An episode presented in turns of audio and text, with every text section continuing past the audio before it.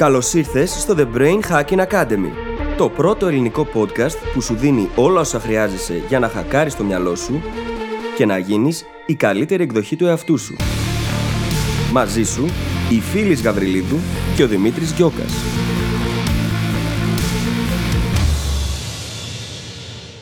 Γεια σου, Brain Hacker, και καλώς ήρθατε σε ένα ακόμα επεισόδιο του The Brain Hacking Academy. Το σημερινό μας επεισόδιο θα αγγίξει πολλούς από εσάς, καθώς έχουμε λάβει πάρα πολλά μηνύματα από ανθρώπους που νιώθουν κολλημένοι σε κάτι, στα επαγγελματικά, στα προσωπικά. Όπως καταλαβαίνεις, λοιπόν, το θέμα του σημερινού μας επεισοδίου είναι το πώς να ξεκολλήσεις. Πραγματικά πρόκειται για ένα από τα καλύτερα μας επεισόδια που έχουμε ηχογραφήσει ever αγγίζουμε θέματα όπως το γιατί κολλάμε, γιατί νιώθουμε κολλημένοι, επαναπροσδιορίζουμε την αίσθηση του να είμαστε κολλημένοι, βλέπουμε το πώς και το γιατί είναι σημαντικό να προσπεράσουμε αυτή την κατάσταση και μπαίνουμε μάλιστα και σε πολλές λεπτομέρειες στο πώς, δηλαδή διάφορες τεχνικές και διάφορα πράγματα που μπορείς να δοκιμάσεις ώστε να ξεκολλήσεις. Ασχολούμαστε με το βραχυπρόθεσμο κόλλημα, με το μακροπρόθεσμο κόλλημα. Γενικά πρόκειται για ένα πάρα πολύ ευρύ επεισόδιο, στο οποίο σίγουρα θα βρεις κάτι που θα βοηθήσει και σένα είτε να ξεκολλήσεις, είτε να το πας σε ένα επίπεδο παραπέρα, ακόμα και αν δεν νιώθεις κολλημένος. Γενικά, όπως είπα, πρόκειται για ένα πάρα πολύ ωραίο επεισόδιο. Εμάς μας άρεσε πάρα, πάρα πολύ και είμαι σίγουρος ότι και εσύ θα το απολαύσεις. Γι' αυτό σου εύχομαι καλή ακρόαση.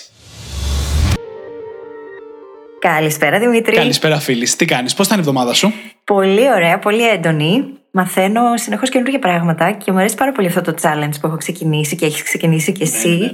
Διότι βγάζω τον εαυτό μου εκτός ζώνης άνεσης συνειδητά συνέχεια. Πρώτα απ' όλα, είναι υπέροχο να βάζεις τον εαυτό σου σε διάφορες προκλήσεις. Σε βοηθάει να εξελιχθείς, να προχωρήσεις. Πριν πάμε όμως στο θέμα του σημερινού μας επεισοδίου, τι εβδομάδα ήταν αυτή για σένα, τι συνέβη; Αυτή τη βδομάδα ήταν περίεργα τα πράγματα. Καταρχάς, μου ανοίξαν το αυτοκίνητο το Σάββατο. Ε, Προχθές μου χακάρανε το site. Δεν ξέρω τι συμβαίνει. Ξέρεις τι, πιστεύω το εξής. Όταν ε, ξεκινάς να κάνεις καινούργια πράγματα και θέτεις καινούριου στόχους, αρχίζουν και συμβαίνουν περίεργα πραγματάκια γύρω-γύρω, έτσι, για να βεβαιωθείς ότι είσαι όντως σίγουρος για αυτό που πας να κάνεις. είναι αυτά τα εμπόδια που στην ουσία δεν είναι εμπόδια, είναι απλά περισσότερο για να πιστείς ακόμα περισσότερο για το πόσο αποφασισμένος είσαι να φτάσεις εκεί που θες. Ε, και εγώ δεν το πιστεύω ακριβώς έτσι. Πρώτα απ' όλα, τεράστια σύμπτωση που σου συνέβησαν όλη αυτή τη βδομάδα, αλλά έχω ενθουσιαστεί με τον τρόπο που τα αντιμετώπισες. Ρε εσύ, ε, έχουμε δύο επιλογές κάθε φορά. Να κάτσουμε να σκάσουμε ή να το δούμε σαν μια ευκαιρία να μεγαλώσουμε, να εξελιχθούμε. Και εγώ επιλέγω να το βλέπω πολύ συνειδητά με τον δεύτερο τρόπο. Τι νόημα θα είχε να κάτσω να αγχωθώ και να σκάσω; Τη στιγμή που όλα θα λύνονταν κάποια στιγμή. Αλήθεια, πάντως αυτή τη βδομάδα και εγώ ένιωσα, ξέρεις, ότι έχω να μάθω από τον τρόπο που το αντιμετώπισες. Γιατί δεν νομίζω ότι θα ήμουν τελείως cool αν κάποιος μου είχε ανοίξει το αυτοκίνητο, ξέρεις, για μια μέρα τουλάχιστον. Πάντα έχω στο μυαλό μου το εξής οτιδήποτε συμβαίνει, ενδεχομένως να συμβαίνει γιατί μπορεί να αποφεύγω κάτι άλλο πολύ χειρότερο. Θέλω να το σκέφτομαι έτσι. Και μόνο που το σκέφτομαι έτσι όμως, μου δίνει χαρά. Δηλαδή, δεν πειράζει. Πάντα θα βρίσκονται μικρά εμπόδια, μικρές ναι. αναποδιές ή και μεγαλε Το θέμα είναι πώς επιλέγουμε να τα δούμε τα πράγματα όμως. Έτσι δεν είναι; Ακριβώς. Ακριβώς. Και όλο αυτό το πώς επιλέγουμε να δούμε τα πράγματα, οι προκλήσεις που λέγαμε κτλ. Νομίζω ότι μπορεί να μας οδηγήσουν και πάρα πολύ ωραία στο θέμα του σημερινού μας επεισοδίου που είναι το πώς να ξεκολλήσουμε. Πάρα πολύ συχνά νιώθουμε κολλημένοι σε κάποιο σημείο στη ζωή μας. Κολλημένοι επαγγελματικά, κολλημένοι γιατί δεν μπορούμε να πάρουμε το πτυχίο στο πανεπιστήμιο, κολλημένοι σε μια σχέση, κολλημένοι συναισθηματικά, κολλημένοι ψυχολογικά. Είναι μια κατάσταση που δυστυχώς συχνά βρισκόμαστε σε αυτή, νιώθουμε ότι βρισκόμαστε σε αυτή και που την έχουμε ακούσει και από πάρα, πάρα πολύ κόσμο. Εμείς εδώ, εγώ και Πολύ πιο συχνά από ό,τι θα θέλαμε συμβαίνει αυτό. Και από ό,τι παραδεχόμαστε, έτσι. Ναι, και έχουμε πάρει πάρα πολλά μηνύματα από ανθρώπους που μας λένε ότι είναι κάπου κολλημένοι. Άλλοι μοιράζονται περισσότερες λεπτομέρειες, άλλοι δεν θέλουν να μοιραστούν περισσότερες λεπτομέρειες, αλλά είναι ένα μήνυμα υπομένω με τον ένα με τον άλλο τρόπο που παίρνουμε πάρα πολύ συχνά. Και γι' αυτό αποφασίσαμε να το κάνουμε και σήμερα επεισόδιο και κολλάει και φανταστικά στα συνέχεια το επεισόδιο με την αυτοπεποίθηση. Δεν είναι μόνο μήνυμα που παίρνουμε από τους brain hackers που επικοινωνούν μαζί μας, είναι και μήνυμα που το παίρνω συνέχεια από τους μαθητές μου. Ναι, ακριβώς. Και εγώ το ίδιο. Είναι ένα από τα θέματα που απασχολούν τους περισσότερους ανθρώπους, έτσι. Από την άλλη, βέβαια, χρειάζεται να πούμε ευθύς εξ αρχής ότι είναι OK. Είναι, είναι okay. απολύτως OK, είναι κάτι που συμβαίνει σε όλους, είναι φυσιολογικό μέρος της διαδικασίας και είναι και απαραίτητο. Mm-hmm. Θα τολμήσω να πω. Και εγώ το ίδιο θα τολμήσω να πω. Γιατί αν δεν βρίσκεσαι κολλημένος, σημαίνει ότι δεν υπάρχει πρόοδος. Πώς γίνεται αυτό, τρελό, ε.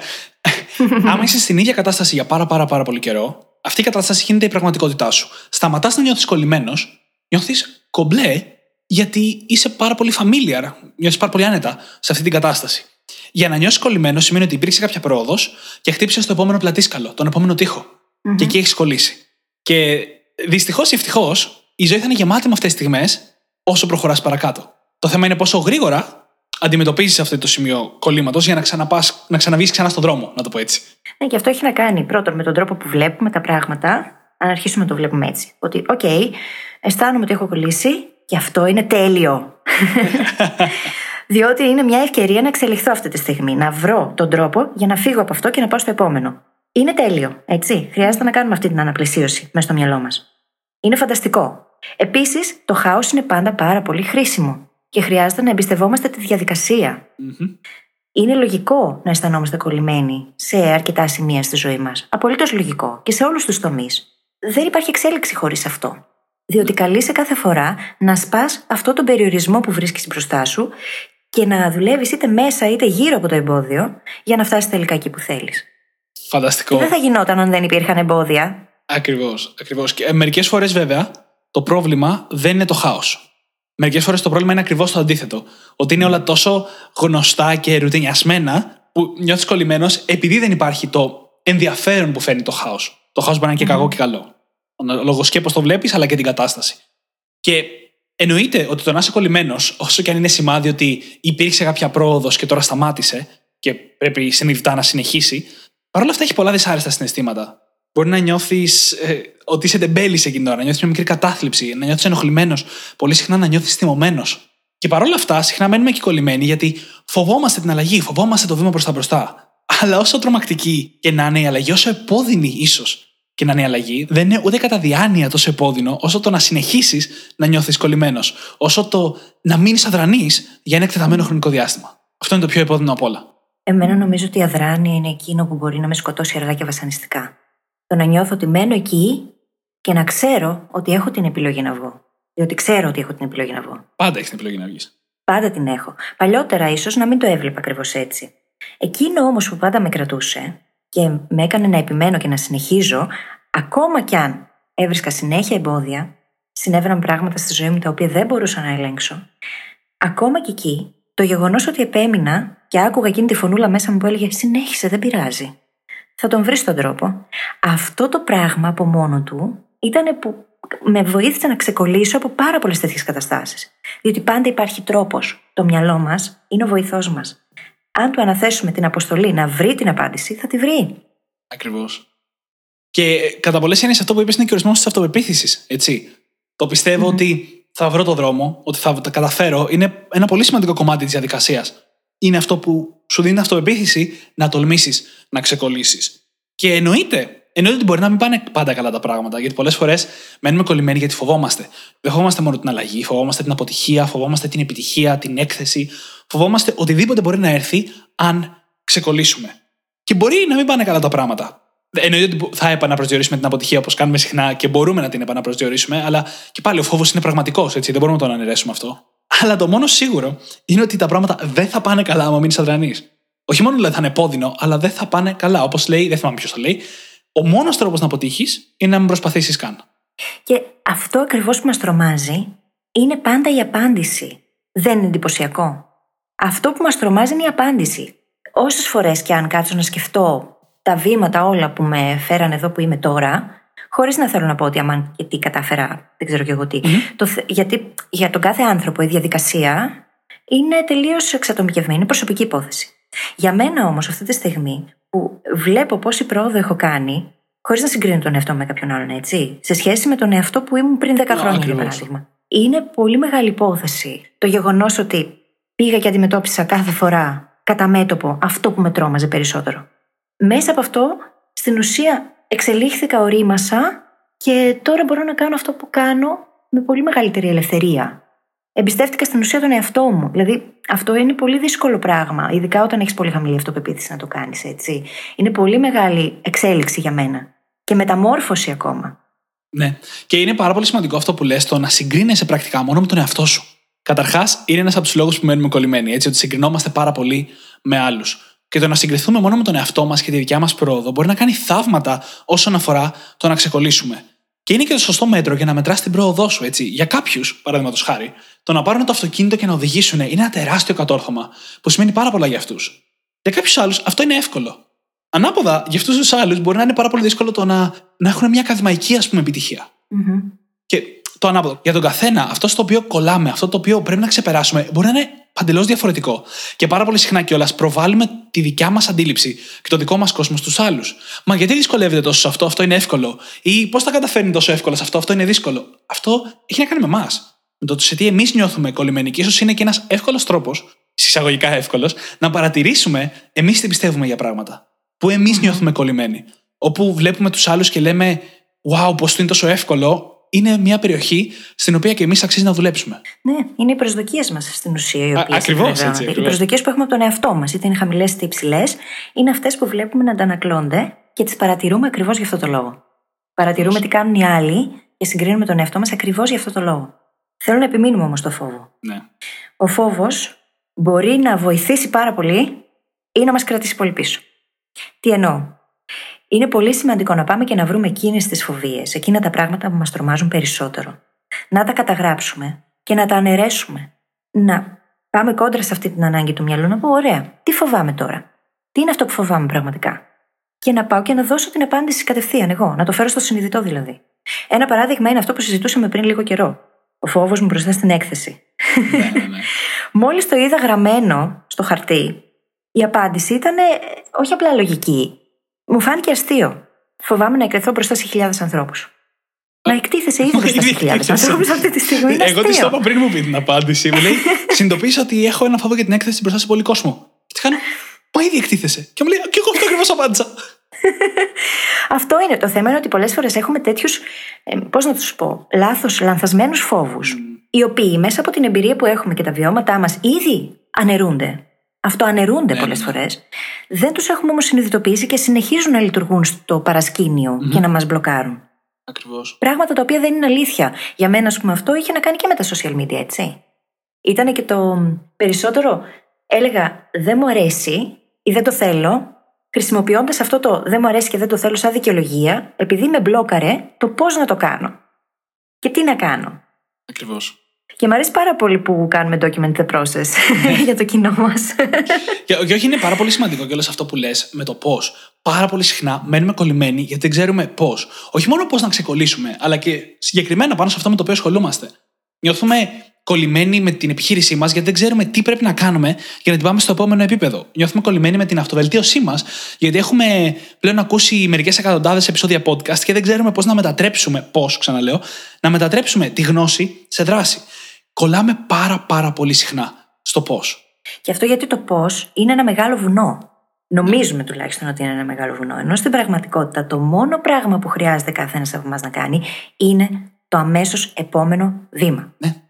Τίποτα άλλο.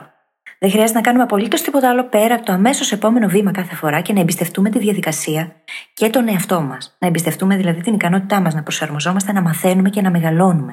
Να εξελισσόμαστε. Ο άνθρωπος είναι ένα ζώο το οποίο αυτό το κάνει εκ του φυσικού του. Προσαρμόζεται, μαθαίνει και εξελίσσεται. Είναι η φυσική του κατάσταση αυτή. Ολονών μας δηλαδή. Και γι' αυτό το λόγο είναι σημαντικό να εμπιστευτούμε το αμέσως επόμενο βήμα. Διότι αφενός η ίδια η δράση είναι που φέρνει την αυτοπεποίθηση, τη χαρά σε αυτό που κάνουμε, την κινητοποίηση, όλα αυτά τα πράγματα που συζητούσαμε και στο προηγούμενο επεισόδιο. Και αφετέρου, μέσα από τη δράση ανακαλύπτουμε και τα επόμενα βήματα. Ναι. Και αυτό είναι το ωραίο. Και εγώ αυτό που λέω πάντα είναι ότι χρειάζεται να ξέρεις πού είσαι, ποιο είναι το επόμενο βήμα και αν είσαι τυχερός και κάνεις τη δουλειά, άντε και το μεθεπόμενο. Για να έχεις μια ιδέα για τη συνέχεια δηλαδή της διαδικασίας, mm-hmm. ενώ δουλεύεις στο επόμενο. Αλλά αυτό, τίποτα παραπάνω. Είναι αυτό που λέμε στα τελευταία επεισόδια πολύ, ότι όταν θέτεις ένα στόχο για πρώτη φορά, όταν προσπαθείς να ξεκολλήσεις από κάπου που είσαι κολλημένος, τα κάνεις αυτά και δεν τα έχεις ξανακάνει. Mm-hmm. Εξορισμού, πετυχαίνεις ένα στόχο για πρώτη φορά σημαίνει ότι δεν τον έχεις ξαναπετύχει. Άρα δεν είναι δυνατόν να ξέρεις όλα τα βήματα είσαι κολλημένος κάπου γιατί δεν ξέρεις πώς να ξεκολλήσεις. Άρα δεν είναι δυνατόν να ξέρεις όλα τα βήματα. Γι' αυτό και πρέπει πάντα να θυμόμαστε να ξέρουμε μόνο το επόμενο. Και πολύ συχνά το χρησιμοποιούμε σαν δικαιολογία. Mm-hmm. Σαν δικαιολογία για όλους αυτούς τους φόβους που λέγαμε νωρίτερα. Δηλαδή δεν ξέρω το πώς, δεν ξέρω όλα τα βήματα, οπότε ας μείνω λίγο κολλημένος ακόμα μέχρι να βρω όλα τα βήματα. Το οποίο δεν θα γίνει ποτέ πρακτικά. Δεν θα γίνει ποτέ γιατί η αναμονή φέρνει και άλλη αναμονή. Απλά χρειάζεται να δραστηριοποιηθείς για να ξεκολλήσεις. Δεν γίνεται αλλιώς. Ακριβώς. Και μπορεί απλά αυτό να είναι το αμέσως επόμενο πιο απλό βήμα. Μπορεί ακόμα και να είναι κάτι το οποίο φαίνεται τελείως άσχετο από αυτό το οποίο θέλουμε να πετύχουμε. Δεν έχει σημασία. Δεν είναι τυχαίο όσα έχουμε κάνει μέχρι τώρα και όσα κάνουμε. Απλά συχνά δεν έχουμε βρει ακόμα τον τρόπο με τον οποίο συνδέονται μεταξύ τους. Και αυτό είναι OK, θα το βρούμε κατά τη διαδικασία. Δεν μπορούμε να το ξέρουμε εκ των προτέρων. Αν το ξέραμε, δεν θα είχε νόημα και να ζούμε. Και είναι, είναι δηλαδή, τόσα παραδείγματα που μπορώ να σκεφτώ. Α πούμε, ένα που μου ήρθε μόλις είναι πολύ συχνά νιώθουμε κολλημένοι ότι δεν μπορούμε να βρούμε δουλειά, ας πούμε. Και σκεφτόμαστε όλη τη διαδικασία, πώς θα φτάσουμε να βρούμε τη δουλειά, να κάνουμε συνεντεύξεις, τι θα πούμε, πώς θα γίνει. Και κολλάμε σε όλο αυτό το χάος, μένουμε κολλημένοι σε μια κατάσταση, αντί να πούμε ποιο είναι το επόμενο βήμα; Το επόμενο βήμα είναι να κάτσω και να γράψω σε ένα χαρτί τι μπορώ να βάλω στο βιογραφικό μου. Ούτε καν να φτιάξω το βιογραφικό μου. Απλά να σκεφτούμε mm-hmm. τι θα μπορούσα να βάλω. Ή μπορεί το επόμενο βήμα να είναι πιο μικρό. Να διαβάσω δύο άρθρα στο Ιντερνετ για το πώς να φτιάξεις ένα σωστό βιογραφικό. Και βήμα-βήμα, με εμπιστοσύνη στη διαδικασία, μπορείς να κάνεις θαύματα και να αλλάξεις mm. την κατάστασή σου. Ναι, ε, δεν σπάμε τη διαδικασία αυτή σε βηματάκια. Τη βλέπουμε σαν βουνό, μένουμε σε αυτό το τεράστιο πώς, το οποίο είναι ένα τεράστιο ερωτηματικό πάνω από το κεφάλι μας, και δεν καθόμαστε να δούμε τα βήματα. Δεν κοιτάμε προς τα κάτω. Να δούμε πού μας πάει το αμέσως επόμενο βήμα, πού μπορώ να πάω, πώς μπορώ να το σπάσω, τι είναι το πιο απλό που μπορώ να κάνω τώρα, μέσα σε αυτή την κατάσταση, για να συνεχίσω να κινούμε. Και πολλές φορές αυτό το απλό μπορεί να είναι απλά το να κάνουμε ένα διάλειμμα, έτσι. Δράση είναι και η μη δράση πολλές φορές όταν την κάνουμε συνειδητά, ακριβώς επειδή θέλουμε να φύγουμε από αυτό το οποίο μας μπλοκάρει και να ξεκολλήσει το μυαλό μας. Πολλές φορές χρειάζεται απλά να κάνεις ένα διάλειμμα, να πας μια εκδρομή, να πιεις έναν καφέ κάπου έξω, να πας στην παραλία, ναι. κάτι τέλος πάντων για να ξεκολλήσει το μυαλό, να πάρει μια ανάσα για να μπορέσει μετά να συνεχίσει να ψάχνει τις απαντήσεις. Ναι, είτε, γιατί είτε βραχυπρόθεσμα είτε μακροπρόθεσμα θέλεις να βάλεις το μυαλό στη διάχυτη κατάσταση. Mm-hmm. Δηλαδή, αν είσαι κολλημένος πάνω από ένα μαθηματικό πρόβλημα, χρειάζεται λίγο χρόνο να ξεφύγεις από αυτό για να βρει το μυαλό τη λύση. Αν είσαι κολλημένο, νιώθεις κολλημένος στη ζωή σου, μπορεί να χρειάζεται μια εβδομάδα διακοπές. Είναι η ίδια ακριβώς λογική σε διαφορετικό χρονικό ορίζοντα. Ναι. Μπορεί απλά να χρειάζεται να κάνεις λίγο διαλογισμό ή να κάνεις journaling πάνω στο θέμα ή πάνω σε κάτι Να αρχίσει να γράφεις ελεύθερα, ρε παιδί μου. Ναι. Πάρα πολλά πράγματα μπορούμε να κάνουμε για να ξεκολλήσει το μυαλό μας και να αρχίσει να σκέφτεται τα πράγματα διαφορετικά. Mm-hmm. Στο κομμάτι του journaling θα αναφερθούμε και λίγο αργότερα πιο συγκεκριμένα. Όμως, μπορεί αυτό το διάλειμμα να είναι το να μάθουμε κάτι καινούριο.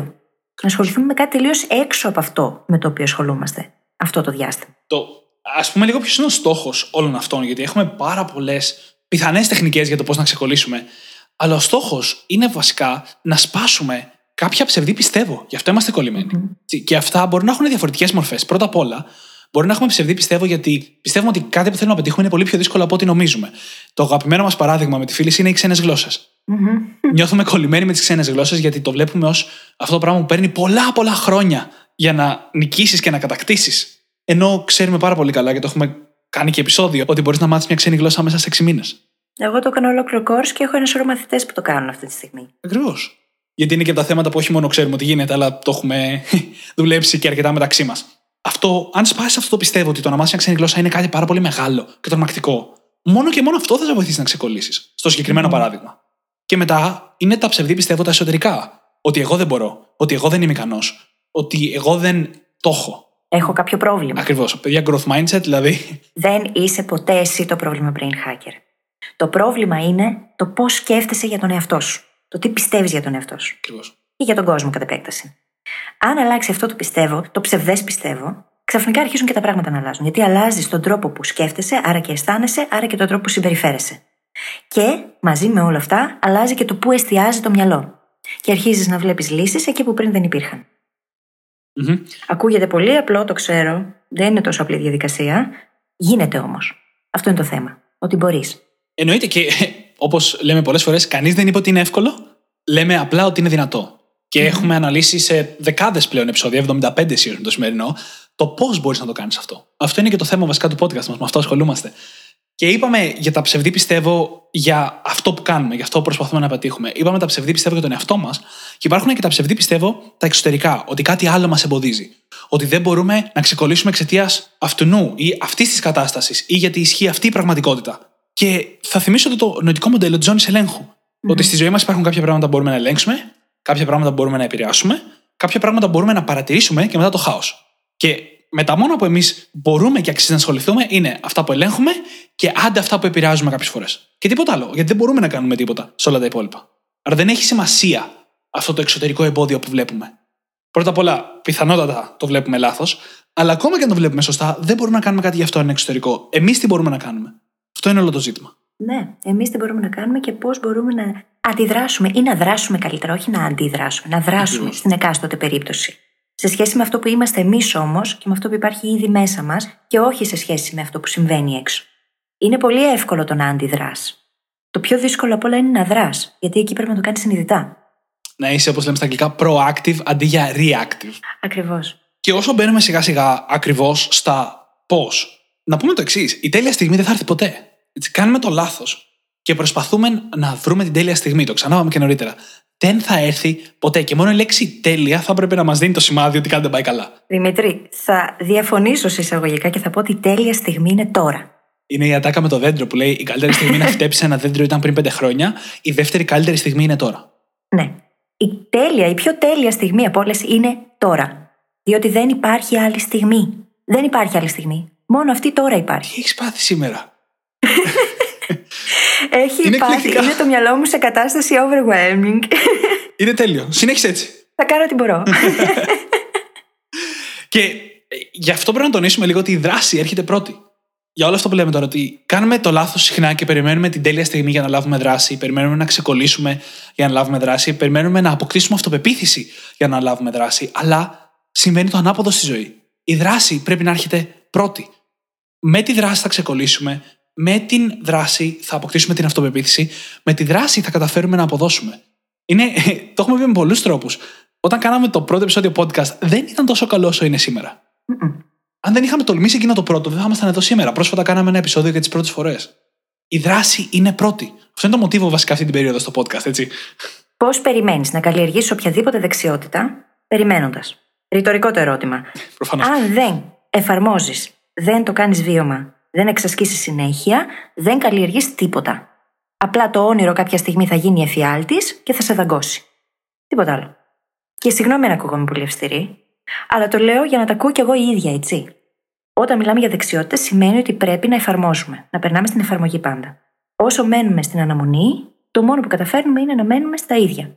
Και ποιος είναι ο ορισμός της παράνοιας, το να κάνεις το ίδιο πράγμα ξανά και ξανά περιμένοντας διαφορετικά αποτελέσματα. Αυτό δεν γίνεται όμως. Δεν γίνεται. Ακριβώς για να ξεκολλήσουμε, πρέπει να δοκιμάσουμε νέα πράγματα. Ο τρόπος που κάνουμε τα πράγματα μέχρι τώρα, αν μας έχει οδηγήσει να κολλήσουμε, σημαίνει ότι πρέπει να αλλάξει. Ακόμα και αν λέμε, Μα έχω μελετήσει τόσο, αυτός είναι ο πιο σωστός τρόπος, προφανώς όχι για σένα, όχι αυτή τη στιγμή. Με αυτό που είπες, μόλις γέλασαν πάρα πολλά minions μέσα στο κεφάλι μου. Έχω μάθει τόσα, ξέρω. ναι. Ωραία. και μπήκα σε αυτό το challenge που είμαστε τώρα. και εκεί θα, θα το πάω στο total immersion που θέλω να αναφέρουμε μετά. Μπήκα σε αυτό πολύ συνειδητά, γιατί ήταν ακριβώς εκείνος στο οποίο είχα κολλήσει. Πρέπει να κάνω κάθε μέρα πάρα πολλά. Έχει πολλή μελέτη, πολλές ασκήσεις, Μμμ. πολλή εφαρμογή. Ακριβώς όμως για αυτό το λόγο, αυτή τη στιγμή ξεκόλλησε το μυαλό μου. Ακριβώς το γεγονός ότι μπήκα σε αυτή τη διαδικασία να εκτεθώ όσο περισσότερο μπορώ στην πληροφορία, σε πράγματα που υποτίθεται ότι ήδη ξέρω, Ναι, ναι, ναι. τα οποία όμως προφανώς δεν λειτουργούσαν όπως τα ήθελα, διότι φαινόταν από το αποτέλεσμα. Κάνοντας τα ίδια πράγματα ξανά και ξανά, προφανώς δεν μπορείς να δεις διαφορετικό αποτέλεσμα. Και τελικά, εκείνο που βοήθησε ήταν το να πω: Οκ, δεν ξέρω. Σηκώνω τα χέρια ψηλά, πάω να μάθω. Διδάξτε με. Υπάρχει μια πρόταση στο business, από το business την ξέρω, αλλά ταιριάζει απόλυτα και στη ζωή, η οποία λέει ότι ό,τι σε έφερε μέχρι εδώ δεν θα σε πάει εκεί. Μμμ. Όπου εκεί είναι εκεί που εσύ θες να πας. Γιατί κάθε πρόκληση, κάθε στόχος θέλει διαφορετική αντιμετώπιση. Τίποτα δεν είναι ολόιδιο. Οπότε όλα όσα μάθαμε ή δοκιμάσαμε χρειάζονται συνεχώς αμφισβήτηση. Και χρειάζεται να δοκιμάζουμε νέα πράγματα, ειδικά όταν είμαστε κολλημένοι εξ ορισμού. Δεν γίνεται αλλιώς. Και πολλές φορές αυτό μπορεί να γίνει με το να βρεις έναν μέντορα, έναν coach, έναν άνθρωπο που το έχει κάνει ήδη. Και να πας και να ζητήσεις βοήθεια, έτσι. Φυσικά. Όπως το κάνουμε κι εμείς, το κάνουν πάρα πολλοί brain hackers και το ξέρουμε. Μπορεί να μην μπορείς μόνος σου και είναι OK το να ζητήσεις βοήθεια. Είναι απολύτως OK. Έτσι λειτουργούμε οι άνθρωποι. Σε κοινωνικα σύνολα ανήκουμε. Δεν φυτρώσαμε κάπου, μόνοι μα στη φύση. Ναι, ναι. Και Είναι απαραίτητο. Μ, και θέλω να μιλήσω λίγο για το σημείο που είπες ότι είμαστε λίγο αυστηροί. Γιατί είναι κάτι το οποίο κάνουμε πάρα πολύ συνειδητά εδώ στο podcast. Δεν προσπαθούμε να παρουσιάσουμε πώς τα πράγματα ποτέ θα πρέπει να γίνουν ιδανικά. Ή τον τέλειο τρόπο, αλλά πανδύσκολο τρόπο. Βλέπετε, λέξη τέλειο. Που θα έπρεπε να κάνουμε. Αυτό που συζητάμε εδώ είναι η γενική κατεύθυνση. Το πώς θα λάβουμε αυτή τη δράση, το πώς θα ξεκολλήσουμε και θα μετατρέψουμε όλη αυτή την αυστηρότητα σε πραγματικότητα, δεν θέλει κάτι ιδιαίτερο. Θέλει μικρές αλλαγές. Ποιος άνθρωπος ένιωθε κολλημένος και πήγε και έκανε μια τεράστια αλλαγή στη ζωή του και όλα πήγανε καλά. Γίνεται, γίνεται, αλλά σημαίνει ότι κάτι στη ζωή μας έχει συμβεί και υποστηρίζει αυτή τη μεγάλη αλλαγή. κάτι έχει συμβεί, υπάρχουν ήδη ένα σωρό εμπειρίες που οδήγησαν εκεί ακόμα και αν φαίνονται άσχετες. Δεν είναι ποτέ ο overnight success, όντως. Ναι. Η επιτυχία είναι μία ανοιχτή. Ποτέ. Στην πραγματικότητα αυτό που χρειάζεται είναι μικρές αλλαγές. Οπότε παίρνουμε όλα αυτά που έχουμε πει μέχρι τώρα στο επεισόδιο, το γιατί και το πώς, να ξεκολλήσουμε και το εφαρμόζουμε με μικρές αλλαγές. Όχι με μεγάλες. Εκτός αν είμαστε έτοιμοι για μια μεγάλη αλλαγή, το οποίο είναι σπάνιο και σε ατομικό επίπεδο μόνο. Δεν πιστεύω ότι είμαστε ποτέ έτοιμοι για μεγάλη αλλαγή. Πιστεύω ότι οι μικρές αλλαγές που κάναμε οδηγούν σε μια αλλαγή που φαίνεται μεγάλη. Για εμά τους ίδιους όμως δεν είναι. Φαίνεται έξω, προς τα έξω μεγάλη, όχι όμως μέσα μας. Δεν μπορείς να πας απότομα μίλια μακριά έξω από τη ζώνη άνεσή σου. Πώς θα γίνει αυτό; Το ίδιο το μυαλό θα σε τραβήξει πίσω. Είναι και αυτό που λέω και στα πλαίσια της αναβλητικότητα, ότι μεγάλες αλλαγές μπορείς να κάνεις, αλλά να τις κάνεις συνειδητά. Και το μόνο που κάνεις όταν κάνεις μεγάλες αλλαγές είναι συνειδητά να ελέγχεις τη συμπεριφορά σου. Με το που κάτι πάει στραβά, που πάντα θα πάει, θα ξαναγυρίσεις πίσω στις αυτόματές σου συμπεριφορές. Ο μόνος τρόπος για να φέρεις πραγματική μακροπρόθεσμη αλλαγή είναι οι μικρές πράξεις. Mm-hmm. Οπότε, ναι, αν εγώ ήθελα ξαφνικά από το μηδέν, λέμε τώρα, να πηγαίνω έξι φορές την εβδομάδα γυμναστήριο, μπορώ να το κάνω. Μπορώ να το κάνω. Θα κρατήσει ένα μήνα. Θα κρατήσει δύο μήνες. Αν είμαι πολύ συνειδητός και το κάνω με, με συστήματα. Με το που κάτι πάει στραβά, με το που αρρωστήσω για λίγο και γυρίσω πίσω στην αυτόματη μου συμπεριφορά, θα γυρίσω στο μηδέν.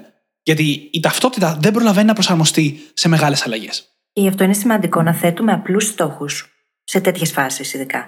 Απλούς στόχους που να είναι πιο μικροί, όχι όμως και μέσα στη ζώνη άνεσής μας, έτσι.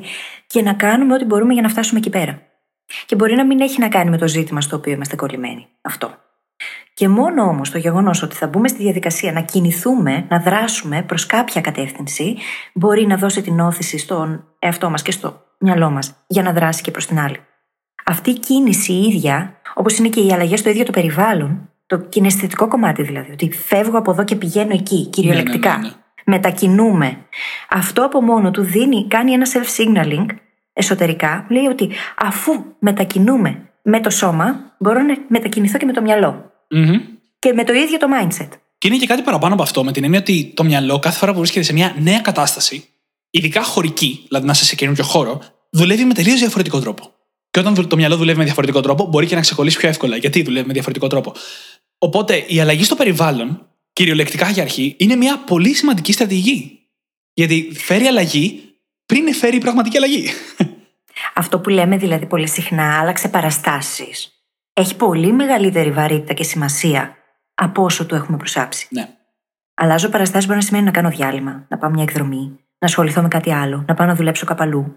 Ε, να αλλάξω λίγο το περιβάλλον μου, το ήδη υπάρχουν περιβάλλον μου, να μετακινήσω τα έπιπλα. Οτιδήποτε σε φυσιολογικό επίπεδο μπορούμε να το δούμε έτσι, δηλαδή την αλλαγή απ' έξω, μπορούμε να τη μεταφράσουμε σε αλλαγή που μπορεί να γίνει και μέσα. Και μπορεί αυτό να μας βοηθήσει να ξεκολλήσουμε πολύ πιο εύκολα και γρήγορα. Ακριβώς. Να πάμε στην καφετέρια για δουλειά, να πάμε διακοπές. Όλα αυτά μπορούν να κάνουν πολύ μεγάλη διαφορά σε μια κολλημένη κατάσταση. Και φυσικά μπορούμε να συνδυάσουμε τα δύο τελευταία πράγματα και να κάνουμε μικρές αλλαγές στο περιβάλλον. Παραδείγματος χάρη να αλλάξουμε τα τραγούδια που ακούμε ή να αλλάξουμε την κατεύθυνση που βλέπει το γραφείο μας. Κάθε νέα κατάσταση, έστω και για λίγο νέα κατάσταση, το μυαλό μας θα αντιλαμβάνεται ως κάτι διαφορετικό. Και ξαναλέω, ο χώρος είναι πολύ σημαντικός. Γιατί το μυαλό μας είναι φτιαγμένο να αντιλαμβάνεται το χώρο με ένα συγκεκριμένο τρόπο. Από τα προϊστορικά χρόνια που έπρεπε να ξέρεις προς τα που είναι η σπηλιά, προς τα που είναι τα φυτά που έχουν φαγητό, προς τα που είναι η λίμνη με το νερό, προς τα που είναι το κυνήγι, το μυαλό μας έμαθε να, αντι... να αντιλαμβάνεται το χώρο με ένα συγκεκριμένο τρόπο. Και αυτό μπορούμε εμείς να το εκμεταλλευτούμε σήμερα σε έναν κόσμο που όλα αυτά δεν χρειάζονται, είτε για να κάνουμε το παλάτι της μνήμης και να χτίσουμε τη μνήμη μας, είτε για να δημιουργήσουμε novelty, νέες καταστάσεις δηλαδή στη ζωή μας. Για μένα, για παράδειγμα, κάθε φορά που αισθάνομαι stuck, αισθάνομαι κολλημένη σε κάτι, παίρνω το λάπτοπ και το σημειωματάριό μου και πηγαίνω και κάθομαι στην αυλή. Είναι πολύ εύκολη αλλαγή. Ή μπορεί να ακούσω ένα podcast. Μπορεί να ακούσω το δικό μας podcast πολλές φορές. Αυτό και είναι ωραίο, έτσι. Ναι, να ακούς το ναι. δικό σου podcast και να χαίρεσαι. να το απολαμβάνεις. Και αυτό πολλές φορές με βοηθάει ακριβώς γιατί μετακινούμε με το σώμα, έτσι. Φυσικά. Μετακινούμε. Αλλάζει η παράσταση, αλλάζει και ο τρόπος που σκέφτομαι τα πράγματα. Ναι. Και πολλές φορές δεν το συνειδητοποιείς καν όταν συμβαίνει, αλλά γίνονται κλικ μέσα στο μυαλό, mm-hmm. αλλάζοντας παραστάσεις. Και μετά το περιβάλλον υπάρχουν πάρα, πάρα πολλοί τρόποι να φέρεις τις μικρές αλλαγές στη ζωή σου. Είτε προς το στόχο σου, να κάνεις μικρά βήματα, είτε προς τη ρουτίνα σου, να κάνεις μικρές αλλαγές. Α πούμε, να ξεκινήσεις μια πολύ, πολύ απλή ρουτίνα το πρωί, η οποία παίρνει 2 λεπτά ή 5 λεπτά, και να αρχίσεις να χτίσει έτσι μια ταυτότητα. Ακόμα και κάτι τόσο μικρό, όσο μια μήνυ συνήθεια, μπορεί να κάνει πολύ μεγάλη διαφορά στα σημάδια που δίνεις στον εαυτό σου, στο προς τα που κινείται η ταυτότητά σου, το οποίο θα οδηγήσει στο να ξεκολλήσεις. Και είναι αυτό που λέγαμε νωρίτερα. Καμία επιτυχία δεν συμβαίνει εν μία νυχτή. Μμμ. Κάθε τι έχει από πίσω μικρές αλλαγές, μικρά σημάδια που δίνεις στον εαυτό σου. Κάτι μικρότερο για μια μεγαλύτερη χρονική περίοδο που σε βοηθάει να ξεκολλήσεις, να πας παρακάτω, να πετύχεις ή οποιοδήποτε άλλο ρήμα τέλος πάντων λέει το ίδιο πράγμα. Και κάτι ακόμα, το οποίο σχετίζεται με το tip που είπαμε νωρίτερα για το να βρει κανείς να ζητήσει βοήθεια, να βρει έναν μέντορα, να βρει έναν coach, να βρει κάποιον που το έχει κάνει ήδη. Ο καλύτερος δάσκαλος, κατά την ταπεινή μου άποψη, δεν είναι εκείνος που σου δίνει απαντήσεις έτοιμες. Είναι εκείνος που σου κάνει ερωτήσεις και σε βοηθάει να βρεις μόνος σου τις απαντήσεις. Γιατί οι απαντήσεις υπάρχουν ήδη. Το θέμα είναι ότι όταν έχουμε καταβάλει την προσπάθεια να φτάσουμε εμείς εκεί, πρώτον είναι δικές μας, δεύτερον το βίωμα και το μάθημα είναι πολύ πιο δυνατό, και τρίτον δεν μας έχει υποβάλει κάποιος στο δικό του τρόπο αντίληψης και σκέψης. Το πιο δύσκολο πράγμα λοιπόν είναι το να μπορέσεις να απαντήσεις αυτές τις ερωτήσεις. Δηλαδή, ο καλύτερος δάσκαλος σου κάνει τις καλύτερες ερωτήσεις. Δεν σου δίνει έτοιμες απαντήσεις. Και ο καλύτερος μας δάσκαλος, θα πω και αυτό, είμαστε πάντα εμείς. Άρα λοιπόν, χρειάζεται να ψάχνουμε πάντα εκείνες τις ερωτήσεις που αισθανόμαστε ότι είναι καταλληλότερες για εμάς. Και με αυτό θα πάμε στο journaling. Διότι είναι πολύ σημαντικό ε, όταν αισθανόμαστε κολλημένοι να αρχίσουμε να ρωτάμε τον εαυτό μας. Για ποιο λόγο αισθάνομαι έτσι; Τι είναι εκείνο που με κάνει να νιώθω έτσι; Και να απαντάμε πολύ συνειδητά. Στο χαρτί τα πράγματα αποκτούν άλλη υπόσταση. Διότι μπορούμε μετά να γυρίσουμε πίσω να τα ξαναδιαβάσουμε. Και πάρα πολλές φορές θα βρούμε τις απαντήσεις μέσα σε αυτό που γράψαμε, τις οποίες δεν γνωρίζαμε καν ότι έχουμε μέσα μας. Και στην τελική έχει αξία μόνο το να θέσεις την ερώτηση. Γιατί μπορεί να θέσει μια ερώτηση τώρα, να προσπαθήσει να την απαντήσεις τώρα στο χαρτί, θα βγουν κάποια πράγματα, αλλά αυτή η ερώτηση συνεχίζει το μυαλό και την επεξεργάζεται. Γιατί το μυαλό αυτό κάνει. Το μυαλό είναι ένα εργαλείο που προσπαθεί να σου απαντήσει τις ερωτήσεις σου. Αυτή είναι η δουλειά του και δεν μπορεί να αφήσει ερωτήματα αναπάντητα. Οπότε, εσύ μπορεί να νομίζεις ότι απάντησες την ερώτηση, αλλά το μυαλό ξέρει ότι έχει κι άλλο να απαντήσει. Και συνεχίζει και επεξεργάζεται. Οπότε, αν πας και ξαναπαντήσεις την ίδια ερώτηση μεθαύριο, θα βγουν και άλλα πράγματα. Ή μια εβδομάδα μετά, ή τέλος πάντων στο χρονικό ορίζοντα του καθενός, αν υπάρξει λίγο κενό ενδιάμεσα όμως. Και όχι μόνο αυτό. Έχω ένα μπακ ολόκληρο με journals. Κάθε φορά που ανοίγω ένα οποιοδήποτε από αυτά και διαβάζω κάποια καταχώρηση, πάντα μου έρχονται καινούριες απαντήσεις πάνω στο ίδιο το αντικείμενο για το οποίο είχα γράψει τότε. Και μπορεί να έχουν περάσει χρόνια από αυτό, έτσι. Απλά το γεγονός ότι εγώ άλλαξα πάρα πολλά στον τρόπο που λειτουργώ, που σκέφτομαι, έμαθα καινούργια πράγματα, είμαι καινούριος άνθρωπος, είμαι διαφορετικός άνθρωπος σε σχέση με αυτό που ήμουν πριν, ακριβώς γι' αυτό το λόγο βρίσκω καινούριες απαντήσεις. Και αυτό είναι διαδικασία έτσι. Κάνουμε τις ερωτήσεις, τις αναθέτουμε στο μυαλό, γιατί είναι ο καλύτερος βοηθός και πάντα ψάχνει να τις βρει και βρίσκει τις απαντήσεις, και μετά μπορούμε να ανατρέξουμε και μπορούμε να κάνουμε αυτή τη διαδικασία ξανά και ξανά. Δεν θα δώσω σήμερα τις ίδιες απαντήσεις στο ίδιο ερώτημα που θα κάνω και μετά από ένα μήνα. Και αυτό είναι ωραίο, είναι τέλειο. Ναι. Αυτό είναι τέλειο. και σε βοηθάει να βλέπεις ότι ακόμα και όταν νιώθεις κολλημένος, ίσως να μην είναι και τόσο. Αν οι απαντήσεις αλλάζουν, κάτι δουλεύεται. Γιατί πολλές φορές βάζουμε την ταμπέλα ότι είμαστε κολλημένοι, ενώ δεν είμαστε. Αλλά οι λέξεις έχουν δύναμη, οπότε όσο λέμε είμαι κολλημένος, τόσο πιο κολλημένοι νιώθουμε. Και αυτό είναι κάτι για το οποίο πρέπει να είμαστε aware, να έχουμε επίγνωση δηλαδή, για να μπορούμε να σταματήσουμε αυτόν τον κύκλο. Και κάτι πάρα πολύ σημαντικό στο οποίο θέλω να μετακινηθούμε τώρα έχει να κάνει με το ότι τόση ώρα μιλάμε για το πώς να αλλάξει το είσαι κολλημένο. Ευθεία. Λες και είναι ένα πρόβλημα, μπορεί να το επιτεθείς κατά κέφαλα. Αλλά αυτό δεν είναι απαραίτητα πάντα η αλήθεια. Μερικές φορές η σωστή στρατηγική είναι να κινηθείς παράλληλα προς το πλάι. Έτσι, να πεις, έχω κολλήσει εδώ και αντί να συνεχίσω να κοπανάω το κεφάλι μου στον τοίχο που έχω μπροστά μου, θα πάω γύρω-γύρω. Θα ασχοληθώ με κάτι άλλο. Θα μάθω κάτι καινούριο που είπε φίλη νωρίτερα. Και θα χτίσω, ας πούμε, την αυτοπεποίθηση, ώστε να μπορέσω να γυρίσω πίσω και να κατακτήσω και το πρόβλημα που έχω μπροστά μου. Γιατί να θυμίσω ότι είμαστε μία οντότητα οι άνθρωποι. Κάνουμε συχνά για πρακτικούς λόγους τη διάκριση και μιλάμε για τις σχέσεις ως κάτι ξεχωριστό, τη δουλειά μας ως κάτι ξεχωριστό, την, τον εαυτό μας ως κάτι ξεχωριστό, τη διατροφή μας ως κάτι ξεχωριστό. Αλλά στην τελική είμαστε ένα άτομο. Μπορεί να έχουμε κολλήσει κάπως τη δουλειά, να γυρίσουμε να ασχοληθούμε με τη διατροφή μας, να αλλάξουμε όλη μας τη φυσιολογία εκ των έσω από το φαγητό που τρώμε και μετά να πάει καλύτερα και η δουλειά. Αλήθεια γίνεται αυτό. Συνέχεια, καθημερινά. Γιατί είμαστε ένα σύστημα και μπορούμε να πάμε και γύρω-γύρω. Και αυτό που λες, να κάνουμε στον εαυτό μας το εξής ερώτημα. Πώς θα ήταν αν το ίδιο το εμπόδιο είναι ο δρόμος; Το αναφέραμε και σε άλλα επεισόδια, ξανά και ξανά. The obstacle is the way. Αν το πάρω στο δεδομένο και το θεωρήσω δώρο ότι υπάρχει αυτό το πράγμα μπροστά μου, πώς μπορώ να δουλέψω παράλληλα με αυτό, γύρω από αυτό, μέσα από αυτό, πάνω από αυτό, κάτω από αυτό. έτσι ώστε να φτάσω τελικά εκεί που θέλω. Αν αυτό είναι το δώρο, και αν το δω σαν ευλογία, το τι συμβαίνει. Διότι κάθε φορά οποιοδήποτε εμπόδιο, οποιαδήποτε δυσκολία μας καλεί να εξελιχθούμε και να γίνουμε διαφορετικοί στο Μμμ. τέλος του ταξιδιού. Αν λοιπόν το δω έτσι, πώς μπορώ να δω την κατάσταση διαφορετικά έτσι ώστε να επωφεληθώ από αυτήν; Ή πώς μπορώ να δω λάθη του παρελθόντος ή αποτυχίες του παρελθόντος και να βρω τον θησαυρό μέσα σε αυτά, που πάντα υπάρχει. Αρχίζει σιγά σιγά και μπαίνει στην ευγνωμοσύνη. Να σου πω την αλήθεια μου. Σιγά σιγά. ναι, στο, στο πώς πάντα στη ζωή μας, ακόμα και όταν νιώθουμε κολλημένοι, υπάρχουν πράγματα για τα οποία πρέπει και αξίζει να είμαστε ευγνώμονες. Και έχουμε κάνει ολόκληρο επεισόδιο για την ευγνωμοσύνη, αλλά παρόλα αυτά αξίζει μια ιδιαίτερη αναφορά εδώ, γιατί δεν δίνουμε στον εαυτό μας τα εύσημα για όσα καταφέρνουμε πέρα και από εκεί που είμαστε κολλημένοι, ή ακόμα και στον ίδιο τομέα. Κοιτάμε μόνο αυτό που λέγαμε και νωρίτερα, ότι η γλώσσα, αυτά που λέμε στον εαυτό μας μετράνε. Κοιτάμε μόνο εκεί που είμαστε κολλημένοι και ξεχνάμε να είμαστε ευγνώμονες και για αυτά που έχουμε στη ζωή μας και για αυτά που οι ίδιοι κάνουμε. Και αυτό απλά μας κρατάει περισσότερο πίσω. Έχω πάνω στο γραφείο μου ένα κουτάκι, το οποίο είναι ο- όσο η παλάμη μου, σε μέγεθος, το οποίο είναι γεμάτο από διάφορα χαρτάκια. Μμμ. Το ονομάζω appreciation box. Και επίτηδες είναι πολλά χαρτάκια, και δεν είναι ένα φύλλο χαρτί κάπου μέσα στο journal μου καταχωνιασμένο. Είναι πολλά χαρτάκια, στα οποία έχω γράψει πράγματα τα οποία εκτιμώ στη ζωή μου. Και είναι πολλά.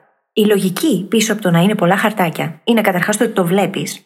Είναι, είναι πολλά, έτσι. Και κάθε φορά που μπαίνω σε ένα τέτοιο αδιέξοδο, παίρνω αυτό το κουτάκι και αρχίζω και τα βγάζω από το κουτί, τα διαβάζω ένα-ένα και τα ξαναβάζω μέσα. Και αυτό μου παίρνει πολλή ώρα. Ακριβώς όμως το γεγονός ότι το κάνω αυτό όλο, το κάνω με το σώμα και είναι αισθητικά, το βλέπω, κάθε φορά χαμογελάω, γίνεται ένα self-signaling υπέροχο εκείνη την ώρα, αυτό μπορεί από μόνο του να με βγάλει από εκεί. Οι ενέσεις ευγνωμοσύνης που βιώνεις εκείνη τη στιγμή είναι πάρα πολλές. Ακριβώς. Ξέρεις τι, αλλάζει πάρα πολύ το σε τι εστιάζεις. Και με οδηγεί αυτό φανταστικά στην συναισθηματική τριάδα του Τόνι Ρόμπιν. Η οποία Ναι. μιλάει λίγο περισσότερο για το πώς να αλλάξεις τη συναισθηματική σου κατάσταση και το να ξεκολλήσεις λίγο πιο βραχυπρόθεσμα. Όπως είπες εσύ, όταν νιώθεις κολλημένη εκείνη την ώρα, ανοίγεις το κουτάκι και διαβάζεις τα χαρτάκια. Η τριάδα λοιπόν του Τόνι Ρόμπιν μιλάει για τη φυσιολογία, τη γλώσσα και την εστίαση. Την εστίαση πρακτικά μόλις την είπαμε. Επιλέγει συνειδητά εκείνη τη στιγμή να εστιάσει σε κάτι άλλο, σε κάτι θετικό. Στην προκειμένη περίπτωση, σε κάτι που εκτιμάς, σε κάτι για το οποίο είσαι ευγνώμων. Σε εκείνα που ήδη λειτουργούν. Ακριβώς. Σε εκείνα στα οποία είσαι καλός. Οτιδήποτε. Αρκεί να εστιάσεις σε κάτι διαφορετικό. Μετά είναι η γλώσσα. Το πώς λες κάτι στον εαυτό σου αλλάζει πάρα πολύ. Το να λες Είμαι κολλημένος, έχω κολλήσει, δεν είναι το ίδιο με το να λες Ξέρεις τι, αντιμετωπίζω μια μικρή δυσκολία. Αλλά εντάξει, δεν είναι τίποτα. αλλάζει η γλώσσα, αλλάζει όλο το είναι. Το μυαλό απαντάει σε διαφορετικά υποβόσκοντα ερωτήματα. Ξέρω ότι μπορώ να βρω πάντα τη λύση. Ναι. Πάντα βρίσκω τη λύση. Ακριβώς. Είτε μου πάρει λιγότερο ή περισσότερο χρόνο, δεν έχει σημασία, διότι το μυαλό μου είναι ο βοηθός μου, τον εμπιστεύομαι και πάντα μου βρίσκει τη λύση. Ακριβώς. Η γλώσσα κάνει τεράστια διαφορά. Και το υποτιμάμε. Το υποτιμάμε. Και να μην παρεξηγηθούμε, εγώ ποτέ δεν υποστηρίζω το πήγαινε στον καθρέφτη και άρχισε να λες Το έχεις, το έχεις, το έχεις, είσαι όμορφος, έξυπνος. Όχι με αυτή την έννοια, αλλά η πραγματικότητα σχεδόν ποτέ δεν είναι απόλυτη έτσι κι αλλιώς. Πότε στη ζωή μας είμαστε κολλημένοι σε σημείο που δεν μπορούμε να ξεκολλήσουμε με τίποτα. Απλά έτσι μας φαίνεται όταν είμαστε μέσα στην κατάσταση. Λίγο να βγούμε, λίγο να περάσουν τα χρόνια και να κοιτάξουμε πίσω, ή να κοιτάξουμε ήδη πίσω στη ζωή μας πότε νιώθαμε κολλημένοι, θα συνειδητοποιήσουμε ότι, έλα μωρέ, εντάξει, δεν είναι και τόσο μεγάλο όσο το βλέπα. Οπότε μπορούμε να χρησιμοποιήσουμε αυτή τη γνώση ότι έτσι είναι στη ζωή για να αλλάξουμε λίγο τη γλώσσα που χρησιμοποιούμε σήμερα και να μην κορυδεύουμε τον εαυτό μας. Και μετά το τρίτο κομμάτι είναι η φυσιολογία. Το να αλλάξουμε κυριολεκτικά τη σωματική μας κατάσταση στο λεπτό. Το να αρχίσουμε να χορεύουμε για τρία λεπτά, σαν ένα τραγούδι που θα μας κάνει να χορέψουμε λίγο έντονα, ή το να βγούμε στον δρόμο και να τρέξουμε ένα sprint γύρω-γύρω το τετράγωνο. Ή έστω ένα κομμάτι από το τετράγωνο. Ανάλογα στη φυσική κατάσταση του καθενός. Ε, το ζήτημα είναι να φέρουμε το σώμα μας σε μια διαφορετική κατάσταση. Ορμονικά και βιολογικά.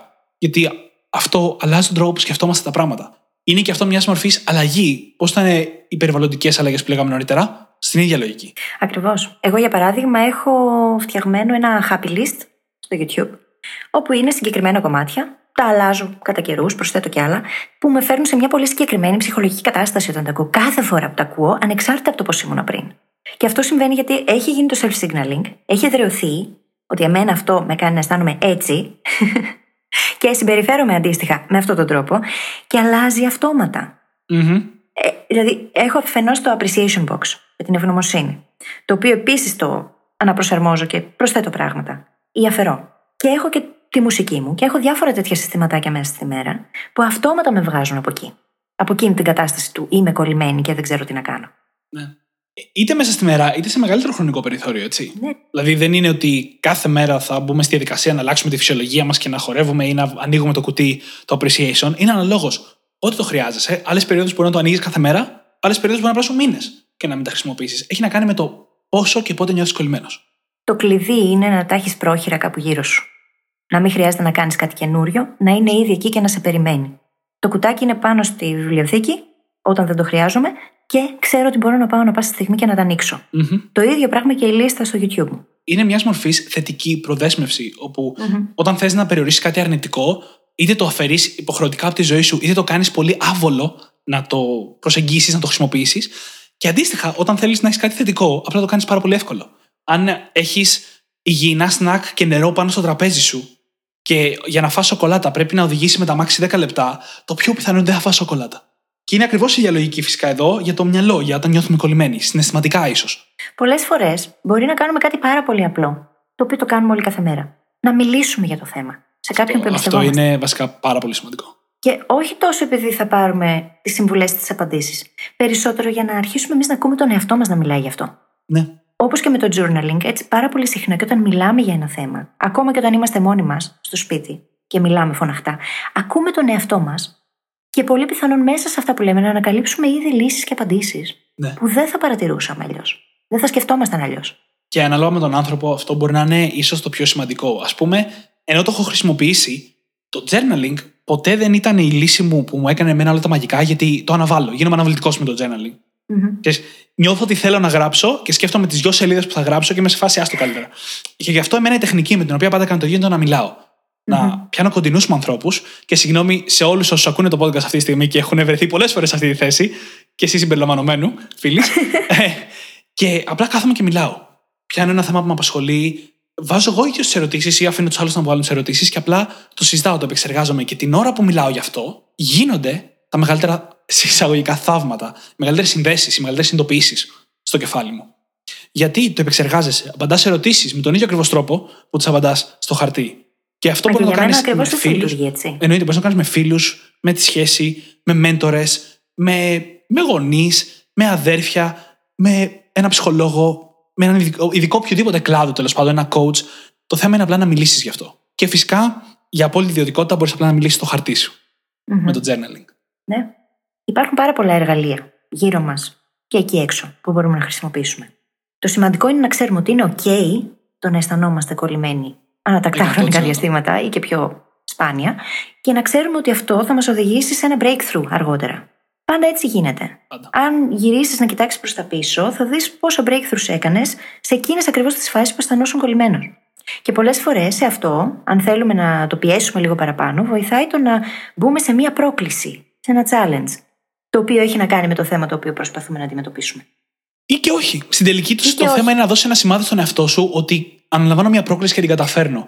Μια Ναι. απλή πρόκληση, αλλά σημαντική για εμάς, μπορεί να μας προχωρήσει είτε στο πρόβλημά μας, είτε γύρω-γύρω, όπως λέγαμε νωρίτερα, μπορεί να κάνει θαύματα. Να θέσουμε ένα μικρό στόχο και να το πετύχουμε. Και όλα αυτά γυρνάνε κιόλα γύρω από το να επαναπροσδιορίσουμε την αποτυχία. Μμμ. Έτσι, γιατί νιώθουμε κολλημένοι συχνά λόγω φόβων, όπως λέγαμε πολύ νωρίτερα. Και αν επαναπροσδιορίσουμε την αποτυχία, αν θυμηθούμε ότι η αποτυχία είναι πάντα μια ευκαιρία για μάθηση, μια ευκαιρία για εξέλιξη και ποτέ δεν είναι όντως πρόβλημα, τότε θα το κάνουμε και πιο εύκολο εμείς να τολμήσουμε όλα αυτά που συζητάμε. Και αυτό γίνεται, παιδιά, έτσι. Αυτά όλα τα έχω βάλει μέσα στο πρόγραμμα, το πώς να αποτύχεις με επιτυχία. Ήταν πολύ, πολύ ξεκάθαρος ο λόγος για τον οποίο έγραψα το βιβλίο και δημιούργησα και όλο το υπόλοιπο υλικό. Γιατί όλες μας οι αποτυχίες, όλα μας τα λάθη είναι κρυμμένοι θησαυροί. Όλα. Αν το δούμε έτσι, λοιπόν, και κάνουμε αυτή την αναπλαισίωση της αποτυχίας, μετά τα βήματα, τα action steps, είναι πολύ απλά, είναι ξεκάθαρα. Το θέμα είναι να σπάσεις το mindset γύρω από αυτό, να πεις: Ωραία, τώρα το βλέπω έτσι. Πάμε να δούμε. Και να κάνεις τις τεχνικές, τις ασκήσεις, να το δουλέψεις. Θα βρεις τη λύση. Το μυαλό είναι φτιαγμένο για να βρεις και απαντήσεις και λύσεις. Πάντα. Εκτός από όταν το αφήνεις στην αδράνεια. Ναι. Αχ, Γιατί όχι μόνο η αδράνεια είναι πόδινη, όχι μόνο δεν σε προχωράει, αλλά υπάρχει και η εντροπία. Η οποία Ναι, λέει ναι, ναι. ότι όσο αφήνεις κάτι σε αδράνεια, φθήνει, φθύρεται, δεν μένει σταθερό. Έτσι και εννοείται ότι στον άνθρωπο, επειδή είμαστε πάρα πολύ δυναμικά και υπέροχα όντα, και να μείνεις σε αδράνεια για κάποιο καιρό και να έχεις μείνει σε αδράνεια ήδη για κάποιο καιρό και να έχει φθαρεί η φάση, φτιάχνεται. Όλα αυτά είναι βραχυπρόθεσμα. Αλλά θέλει συνειδητή προσπάθεια. Δεν θα γίνουν θαύματα χωρίς εμείς να λάβουμε τη δράση. Ακόμα και αν είναι μικρή. Αυτό είναι το μήνυμά μας. Μια μικρή δράση μπορεί να είναι το να εκθέσεις τον εαυτό σου σε εξωτερική έμπνευση. από κάτι το οποίο σου δίνει χαρά, σου δίνει έμπνευση, σε παρακινεί. Μπορεί να είναι το να ακούσεις ένα podcast από κάποιον ο οποίος έχει πετύχει αυτό που θες ή κάτι άλλο. Και να σου δώσει ένα σωρό ιδέες για το πώς να ξεκολλήσεις στη δική σου κατάσταση. Μπορεί να είναι το να δεις μια ταινία. Α πούμε, εγώ βλέπω τρεις την ώρα το Matrix. ή χθες είδα το X-Men το Origin. Είναι το 4, δεν είναι το 4 του χρόνου. Πώ θα φανταστείς πόσο είναι ενθουσιασμένος σήμερα. Πραγματικά. Ε, δηλαδή, αυτή η καραντίνα μας πήγε λίγο πίσω, αλλά δεν πειράζει. Δεν πειράζει, δεν πειράζει. Ναι, ναι, δεν πειράζει. Ε, μπορεί να δεις μια ταινία, ας πούμε. Χθες έβλεπα το, όπως είπα πριν, το X-Men το Origin. Τέτοιου τύπου action hero movies, εμένα μου αρέσουν πάρα πολύ. Όχι όμως για το επιφανειακό κομμάτι της υπόθεσης. Για τα μηνύματα που κρύβονται μέσα. Για το ότι μπορείς πάντα να τα καταφέρεις. Ότι ακόμα και τα outsiders μπορούν να κάνουν πράγματα. Γιατί, και να γιατί εξορισμού το, το ταξίδι του ήρωα είναι κάτι που το μυαλό μας είναι φτιαγμένο να λατρεύει. Ναι. Και ειδικά στα action hero movies που έχει μέχρι και τη λέξη ήρωα στον τίτλο, δίνουν πάρα πολύ έμφαση σε αυτή την ιστορία transformation του ήρωα, του πρωταγωνιστή ή όχι μόνο του πρωταγωνιστή. Και είναι μια τεράστια έμπνευση για τον εαυτό σου, γιατί λες, wow, μπορώ κι εγώ. Και μάλιστα, εμένα μου αρέσουν οι ιστορίες που ακολουθούν το ίδιο μοτίβο και δεν έχουν τόσο πολύ το, το χαρακτήρα του σούπερ ήρωα μέσα. Γιατί με κάνει να το νιώθω πιο ρεαλιστικό. Μ' αρέσουν και τα δύο, εννοείται. Όπως ο Φρόντο, α πούμε, στον έρχονται των δαχτυλιδιών. Ακριβώς. Ακριβώς. Κανείς δεν τον εμπιστευόταν για κανένα λόγο ποτέ. είναι όμως το transformation, αν και ο η Σαμ, αν μεταμόρφωση. και ο που Σαμ έγινε. είναι εξίσου ήρωας. Εννοείται. Με το Frodo, έτσι. Εννοείται. Να μην σου πω και μεγαλύτερο σε πολλά Ναι, σημεία. ναι, ναι, σε πολλά σημεία. OK, geek out. Λοιπόν, Πάμε stop. παρακάτω. Ναι, πάμε παρακάτω. Εντάξει, δεν πειράζει. Να βγαίνει λίγο και η πραγματικότητά μας. Κοίταξε να δεις. Ναι, ναι. Ε, για μένα, συγγνώμη που σε διακόπτω, και ο Tim Ferriss είναι ένα ταξίδι του ήρωα, έτσι. Εννοείται, εννοείται. Είναι και, δεν είναι μόνο οι ταινίες, είναι και οι άνθρωποι που το κάνουν αυτό στην πραγματική ζωή, που λειτουργούν σαν παραδείγματα. Και μπορείς να πάρεις έμπνευση από αυτούς. Οτιδήποτε σε βοηθάει να ξεκολλήσεις στην τελική, έτσι. Όπως όλα τα πράγματα είναι αρκετά προσωποποιημένο. Δεν υπάρχει αντικειμενικός τέλειος τρόπος για όλους. Υπάρχουν γενικές αρχές και εξατομίκευση μετά. Α πούμε, μια ακόμα γενική αρχή είναι ότι δεν χρειάζεται να ξανανακαλύψει τη φωτιά. Υπάρχουν άνθρωποι εκεί έξω που έχουν ξεκολλήσει από εκεί που εσύ έχεις κολλήσει, βρες τους και αντέγραψέ τους με την έννοια του μάθε από αυτούς. Όχι κάνε ακριβώς ό,τι κάνανε, γιατί δεν θα δουλέψει εσένα. Αλλά μοντελοποίησε. Δες τα νοητικά μοντέλα πίσω από αυτό που κάνανε και εφάρμοσέ τα στη ζωή σου. Φέρτα στα δικά σου μέτρα. Ακριβώς. Αυτό εννοούμε όταν λέμε μοντελοποίησε. Φέρτα στα δικά σου μέτρα. Δες τι κάναν, τι λειτουργεί, ποιες συμπεριφορές λειτουργούν ήδη. Δεν χρειάζεται να πάμε και να αλλάξουμε εμείς τελείως τον εαυτό μας από το μηδέν. Ποτέ δεν έγινε αυτό. Για κανέναν. Πηγαίνουμε και βλέπουμε τι λειτουργεί ήδη για άλλους ανθρώπους. Εγώ πώς μπορώ να το φέρω στη δική μου ζωή αυτό, στα δικά μου μέτρα, και να πράττω αναλόγως από εδώ και πέρα. Ναι. Και δοκιμάστε μετά έτσι. Είναι όλα ένα τεστ, τεστ, τεστ. Δοκιμή, Ναι. βλέπω ότι συμβαίνει, ανατροφοδότηση, ξαναπροσαρμόζω. Μμμ. Αυτό είναι όλο. Και αλλάζοντας λίγο μοτίβο, το τελευταίο πράγμα που εγώ θέλω να πούμε είναι ότι μερικές φορές πρέπει να αμφισβητήσουμε και το ίδιο το συνέστημα του ότι είμαστε κολλημένοι. Δηλαδή, αλλάζοντας αρκετά μοτίβο από αυτό που λέμε, μερικές φορές νιώθουμε κολλημένοι γιατί δεν ακολουθούμε κάποιο πρότυπο που δεν είναι δικό μας. Υπάρχουν κοινωνικές νόρμες δηλαδή που μας λένε αν δεν κάνεις το χ, το ψ, το ζ, είσαι κολλημένος και δεν προχωράς παρακάτω και δεν εξελίσσεσαι, αλλά αυτό μπορεί να μην ισχύει στη δικιά μας περίπτωση. Μπορεί κάποιοι από εμάς να μην θέλουμε να ασχοληθούμε αυτή τη στιγμή με κάποιο κομμάτι της ζωής μας. Να φαίνεται σε όλους τους άλλους ότι είμαστε κολλημένοι, να πείθουμε τους εαυτού μας ότι είμαστε κολλημένοι, αλλά να μην είναι η προτεραιότητά μας αυτή τη στιγμή. Γιατί πρέπει να καθόμαστε και να επιτιθόμαστε στον εαυτό μας γι' αυτό. Και θυμίζω, η ζωή είναι ένα σύστημα. Αν εξελίσσεσαι σε κάτι, χτίζεις ολόκληρο το σύστημα. Δεν είναι πάντα ανάγκη να επιτίθεσαι στο πρόβλημα ευθέως. Όχι, και γι' αυτό το λόγο λειτουργεί πολύ το να εστιάσουμε σε εκείνα που ήδη λειτουργούν. Διότι υπάρχει εκείνο το ωραίο quote που λέει The way you do anything is the way you do everything. Επειδή ακριβώς τα πάντα είναι μεταφέρσιμα. Ο τρόπος με τον οποίο κάνουμε το οτιδήποτε είναι ο τρόπος με τον οποίο κάνουμε τα πάντα. Αν λοιπόν ένας τομέας στη ζωής μας δεν λειτουργεί, πάμε και βρίσκουμε τι λειτουργεί στους άλλους, και αν κάνουμε εκείνο να λειτουργήσει και εστιάσουμε σε αυτό το θετικό, αυτό θα μεταφερθεί μετά και στον άλλο τομέα. Ακριβώς. Και νομίζω ότι με αυτό μπορούμε να κλείσουμε το επεισόδιο. Ναι, brain hacker, μπορούμε. Το, το οποίο το λάτρεψα, να ξέρεις, αυτό το επεισόδιο. Εγώ κάθε καινούργιο επεισόδιο το λατρεύω περισσότερο. Και για, άλλη μια φορά, για άλλη μια φορά είπαμε πράγματα που και εμείς πάντα χρειαζόμαστε να ακούμε. Δηλαδή, Και κανείς γι' από αυτό τους δυο μας ακούμε δεν και είναι εμείς αυτή τη το δικό μας στιγμή. podcast, έτσι. ναι, κανείς αυτή τη στιγμή δεν, από τους δυο μας δεν είναι κολλημένος κάπου, αλλά έχουμε υπάρξει κολλημένοι πάρα πολύ πρόσφατα. Αυτά τα Ναι. πράγματα είναι πράγματα που χρειάστηκε να σκεφτώ ή να ακούσω για να ξεκολλήσω μόλις λίγους λίγους μήνες πριν. Δυο Και τι μήνες. έχουμε πει, ο καλύτερος τρόπος να μάθεις κάτι, να το εμπεδώσεις δηλαδή, καλά, είναι να το διδάξεις. Και, και σου υπόσχομαι ότι θα θυμηθώ να το ξανακούσω αυτό το επεισόδιο την επόμενη φορά που θα νιώσω κολλημένος. Τέλεια. Να ξέρεις. λοιπόν, μπορείτε όπως πάντα να βρείτε τις σημειώσεις αυτού του επεισοδίου στο site μας, στο brainhackingacademy.gr. Και θα σας ζητήσουμε να πάτε να μας ακολουθήσετε σε όποια εφαρμογή podcast έχετε βρει και μας ακούτε, διότι έτσι διαδίδετε το podcast σε περισσότερο κόσμο, να μας αφήσετε εκεί ένα φανταστικό πεντάστερο review για να το διαβάσουμε στον αέρα και να το ακούσουν όλοι σας οι φίλοι. Και κάπως έτσι θα κλείσουμε. Τι άλλο έχω να πω; Τίποτα, τίποτα. Μας Κάντε κάνετε πολύ subscribe χαρούμενους κιόλας. όταν τα γράφετε αυτά. Κάντε subscribe κιόλας στην ε, πλατφόρμα στην οποία μας ακούτε. Βοηθάει πάρα πάρα πολύ και θα σιγουρευτείτε ότι δεν χάσετε και κανένα επεισόδιο. Και διαδώστε το, παιδιά. Spread the love. Τέλεια. Σας ευχαριστούμε πάρα πολύ που ήσασταν μαζί μας και σας ευχόμαστε καλή συνέχεια. Καλή συνέχεια.